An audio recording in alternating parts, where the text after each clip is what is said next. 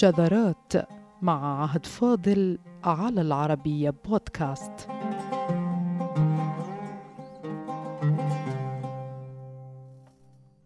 أم الدنيا لقب عرفت به مصر لكن عرفت به مدن عربية وإسلامية كثيرة وعادة تكون النسبة للأم لغويا بمعنى الأصل والاحتواء.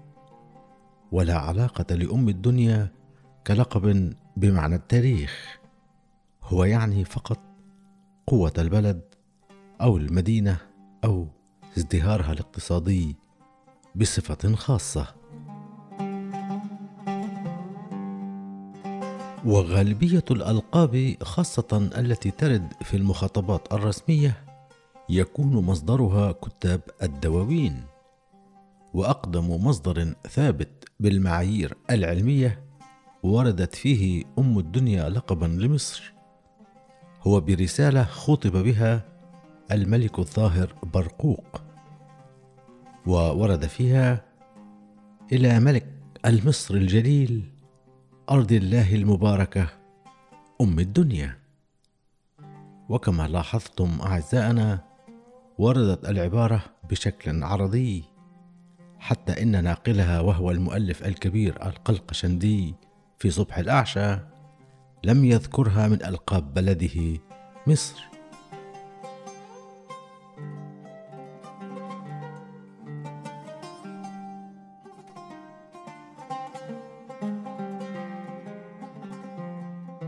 وأصل استعمال أم الأمكنة اسما أو لقبا جاء من القرآن الكريم أيها السادة.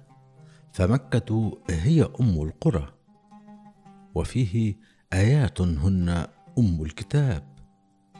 ذلك أن الأم هنا تعني الأصل والمحورية أو البؤرة وأيضا لما تعنيه كلمة الأم من معنى التوليد والاحتواء بشقيه المادي والروحي. فتكون الأم بمعنى المركز ونقطة التجميع والعودة وأصل الأصول الذي كل ما حوله تابع له.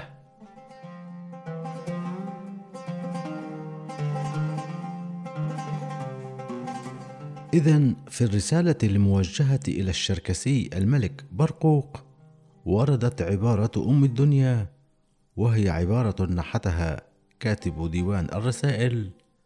كما يقوم عادة كتاب الرسائل بتأليف ونحت صيغ تخاطب يتباهون بها خاصة إذا ما كان الكلام موجها إلى ملك.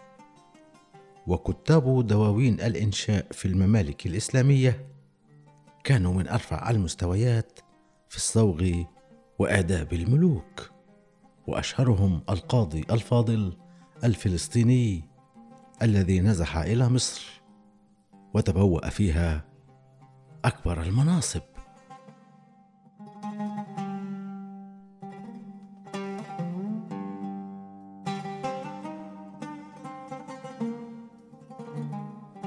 لم ترد عبارة أم الدنيا في أي مصدر تاريخي كلقب لمصر إلا في الرسالة التي تسلمها برقوق من أحد الملوك كما ذكر صبح الأعشى لأن الاسم الأشهر الذي عرفت به مصر هو أم البلاد لا أم الدنيا إلا أن الوثائق التاريخية توقعنا في لبس متواصل.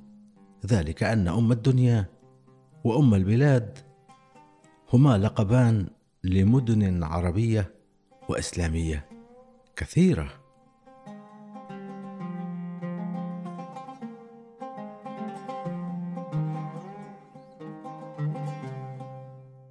يقول الحموي في معجم البلدان معرفا ببغداد أم الدنيا وسيدة البلاد. إذا بغداد من البلدان التي حملت لقب أم الدنيا. ولو كانت مصر تمتلك لقب أم الدنيا في عصر الحموي لذكرها من ضمن ألقابها وهو المتوفى أوائل القرن السابع للهجرة.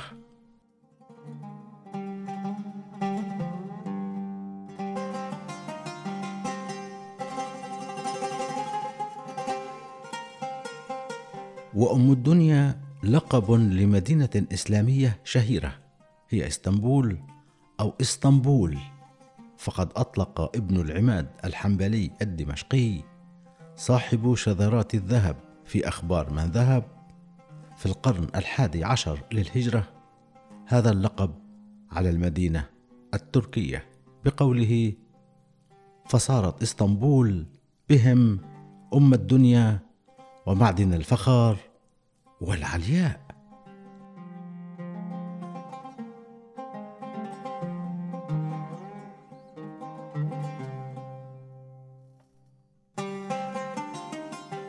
ووردت أم الدنيا كناية عن مصر في تاج العروس وقال إن هذا من أسمائها. مع الإشارة إلى أن مؤلف التاج ينتمي إلى القرن الثامن عشر للميلاد. أي أنه وقت متأخر لا يعول عليه بالصفة التاريخية.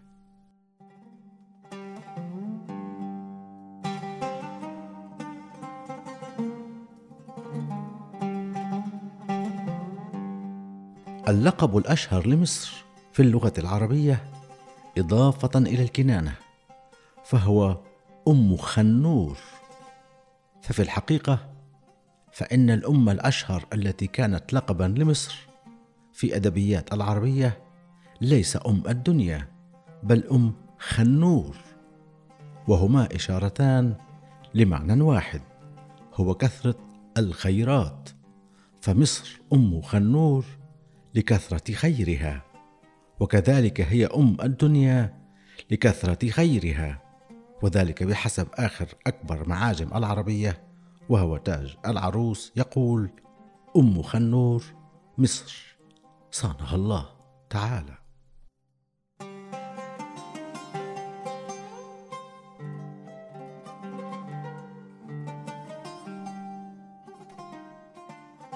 ويتفق مع تاج العروس العدد الأكبر من مؤرخي المسلمين إذ يرد في كثير من المصادر ومنها المصرية كالمقرزي أن أم خنور من أسماء مصر. ولوحظ صدور كتاب في أوائل القرن الماضي لكاتب وموظف حكومي مصري في العهد الملكي هو علي أحمد أفندي الشهيدي وكان كتابه باسم أم الدنيا وهو عن أحوال المرأة في التاريخ. كما أصدر كتابا باسم أبي الدنيا وهو عن الرجل في التاريخ. أما كتابه أم الدنيا والذي أعيد صدوره في أوقات لاحقة فلم يلحظ بأن أم الدنيا من ألقاب مصر بحسب متن الكتاب من أوله إلى آخره.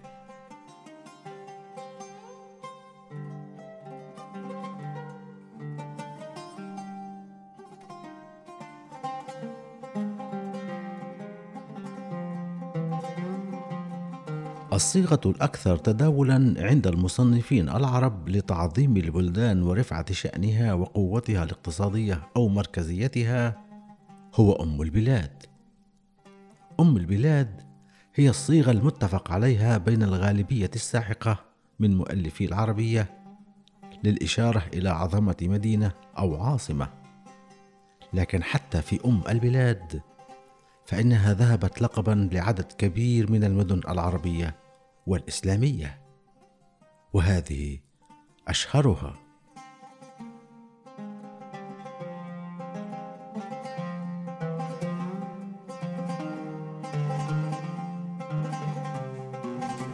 فمثلما بغداد هي أم الدنيا كمصر فكذلك فإن أم البلاد هي مدن كثيرة عربية وإسلامية.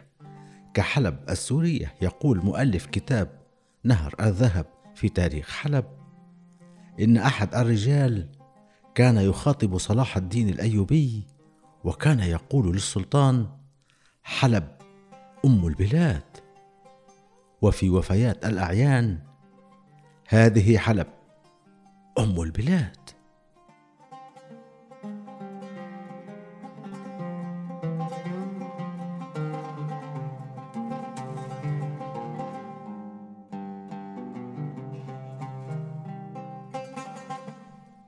الغزي مؤلف نهر الذهب في تاريخ حلب. كما وصف حلب بأم البلاد قال عن القاهرة إنها أم البلاد أيضا. فيبدو أن اللقب يطرح على كل بؤرة مدنية تشهد حراكا اقتصاديا مركزيا. وهنا أيها السادة مفاجأة كبيرة للغاية. فقد طرح لقب أم البلاد على مدينة صغيرة سورية.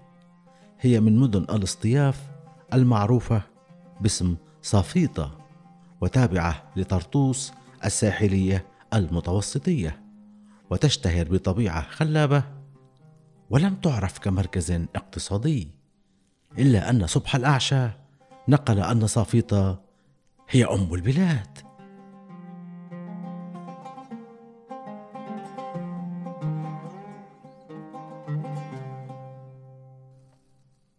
هذا يعني أن الألقاب قضية قامت على يد كتاب الإنشاء في دواوين الدول الإسلامية ولم تكن ألقابا تاريخية لتلك المدن.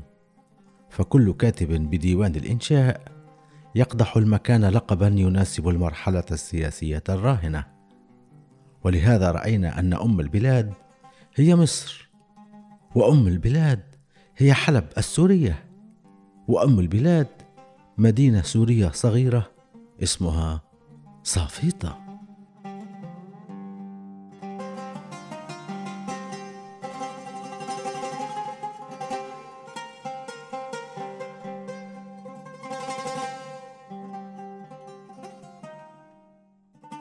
اللقب التاريخي المحقق لتبعية المكان للمؤنث الأم في اللغة هو مكة المكرمة. إذ وصفت باسم أم القرى.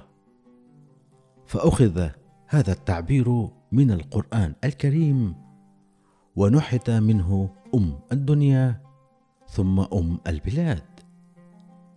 وممن لقب بأم البلاد عكا الفلسطينية. فقد نقل القلقشندي المصري بأن عكا هي أم البلاد أيضا بقوله فتحت عكا بالأمان ورفعت بها أعلام الإيمان وهي أم البلاد وأخت إرم ذات العماد.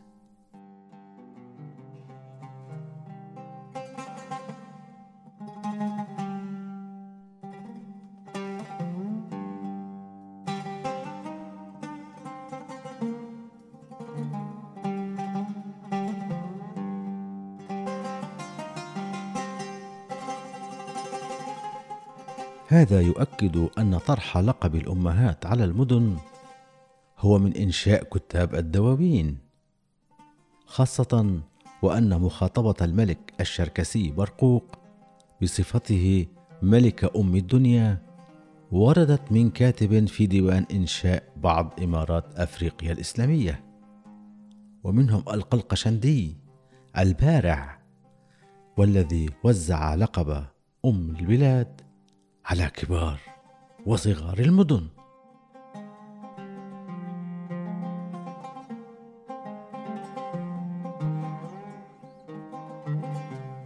وكان هناك اعتقاد ثبت بطلانه بأن أول استعمال أو تلميح لفكرة أم الدنيا بأنه جاء من لغة الرحالة الشهير ابن بطوطة. في كتابه الشهير تحفة النظار في غرائب الأمصار وعجائب الأسفار لأنه وصف مصر بأنها أم البلاد. لكن ابن بطوطة كان طرح هذا اللقب العظيم على مدينة عظيمة أخرى هي قرطبة الأندلسية. الأمر الذي يؤكد أن هذا اللقب أو تلك الألقاب هي من وضع كتاب الإنشاء أو المصنفين بصفة عامة. وليست من الألقاب التاريخية التي حفظها الناس بالتعود والاستعمال. وهذا سر أن ابن بطوطة زار مصر في القرن الرابع عشر للميلاد ولم يصفها بأم الدنيا بل أم البلاد. وهذا يفسر كيف أن الحموي في معجمه طرح أم الدنيا على بغداد لا على القاهرة. وهذا أيضا يفسر كيف أن موظفا حكوميا في مصر في القرن الماضي ألف كتابا باسم أم الدنيا وهو عن المرأة عبر التاريخ لا عن البلاد.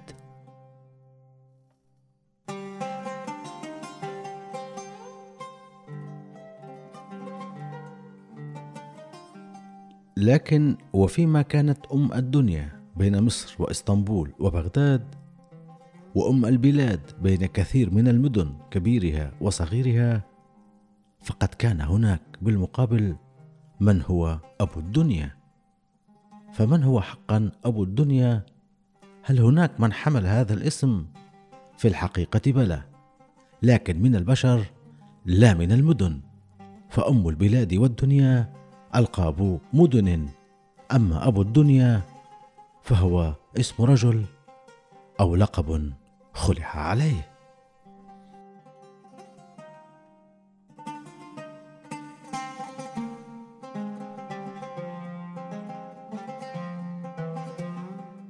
أشهر من حمل اسم أبي الدنيا وهو غير ابن أبي الدنيا المحدث الشهير الخطير وصاحب التصانيف هو أبو الدنيا عثمان بن الخطاب بن عبد الله ويلقب بالأشج المغربي وتوفي في سنة سبع وعشرين وثلاثمائة للهجرة.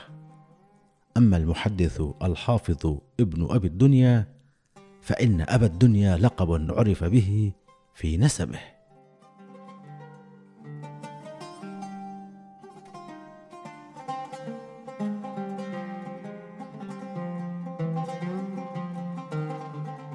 الأصل في أم البلاد وفي أم الدنيا هو البناء اللغوي العربي الذي يحيل الامه بمعنى الأصل والمرجع والبؤرة.